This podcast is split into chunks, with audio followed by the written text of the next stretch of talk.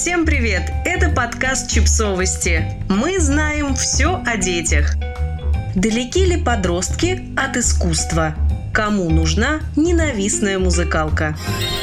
Современные тинейджеры, так же как и их предшественники, слушают музыку, интересуются изобразительным искусством, смотрят фильмы, а иногда и сами пробуют себя в роли творцов.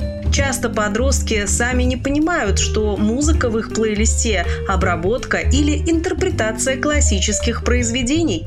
До сих пор популярны аранжировки таких композиторов, как Моцарт, Бетховен, Дебюсси. Если современные тинейджеры близки к музыке, даже классической, то почему же у музыкальной школы такая противоречивая репутация? Все мы слышали истории взрослых, которые отучились, отмучились 7 лет в музыкальной школе и помнят, как сильно ее ненавидели.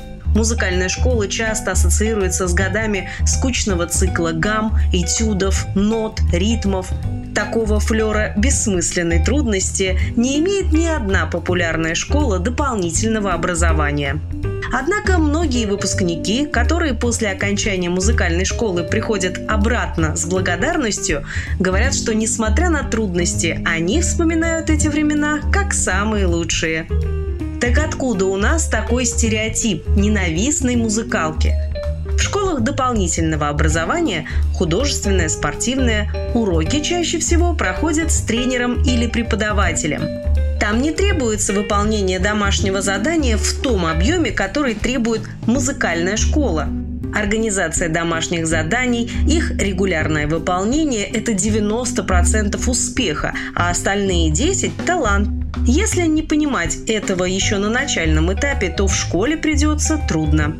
Большинство учеников, вопреки расхожему мнению, приходят в музыкальную школу по собственному желанию. На первых порах у ребят есть картинка того, как они будут выглядеть со стороны, играя на инструменте, как восхитительно обладать умением с легкостью делать музыку. Круг единомышленников, сверстников, атмосфера поддержки делает музыкальную школу особенной. Если у ученика нет понимания, как организовать свою собственную работу, у него нет поддержки родителей и учитель не меняет динамику и методы работы, то музыкальная школа действительно может обернуться чем-то, что портит подростку жизнь. Вот несколько практических советов от онлайн-репетитора по фортепиано и учителя музыки с 12-летним стажем Елены Балиной. Она рассказала НЭН о том, как сделать музыкальную школу любимым делом ребенка. Музыка – это не только экспрессия, но и точная наука, которая нуждается в регулярном оттачивании навыков и структуризации. Будьте готовы к тому, что придется вкладывать усилия, чтобы овладеть навыком игры на инструменте. Не бросайте подростка один на один с домашним заданием. Хорошо, когда родитель вникает и пытается разобраться в том, чему обучается его ребенок. В музыкальной школе ученики не видят результат быстро. У многих нет четкого понимания конечного результата. Полезно посещать интерактивные концерты, где возможно не только наблюдать и слушать, но еще и включаться в творческий процесс. Ребята чувствуют себя артистами, выступают на настоящей сцене. Существуют интересные концерты, музыкальные сказки, где зрители также являются активными участниками. Лучше всего посещать мероприятия, где актеры и исполнители – их сверстники. Так они могут вдохновиться и увидеть возможный для них результат. Современным детям, которые не всегда умеют трудиться, очень важно, чтобы не было рутины. Для этого учителю нужно не заниматься дрессурой, а разнообразить уроки с помощью разных методов. Чтобы сделать уроки динамичными, можно использовать координационные и музыкальные игры, придумать головоломки или найти их в интернете, купить интерактивные игры, музыкальное домино, игры на развитие ритма, кроссворды. Заинтересованность подростков в искусстве в большей степени зависит от значимых взрослых в их окружении. Например, можно много говорить о том, что нельзя постоянно сидеть в гаджетах, но самим продолжать зависать в телефоне. Такое требование, лишенное личного примера, скорее всего, не сработает. Поэтому, если родители хотят, чтобы их ребенок развивался в определенном направлении, нет ничего лучше, чем собственное развитие в этой области. Вот эти общие усилия триады «ученик, учитель, родитель» превращают ненавистную музыкалку в яркое и искреннее увлечение. Существует много секций и школ, которые может посещать подросток. Их выбор зависит от желания ученика. Можно выделить некоторые категории учащихся, к которым подходит именно музыкальная школа. Гиперактивные дети.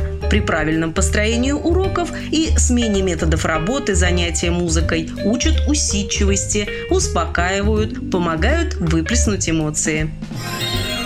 Подростки флегматичного склада, вдумчивые и тихие.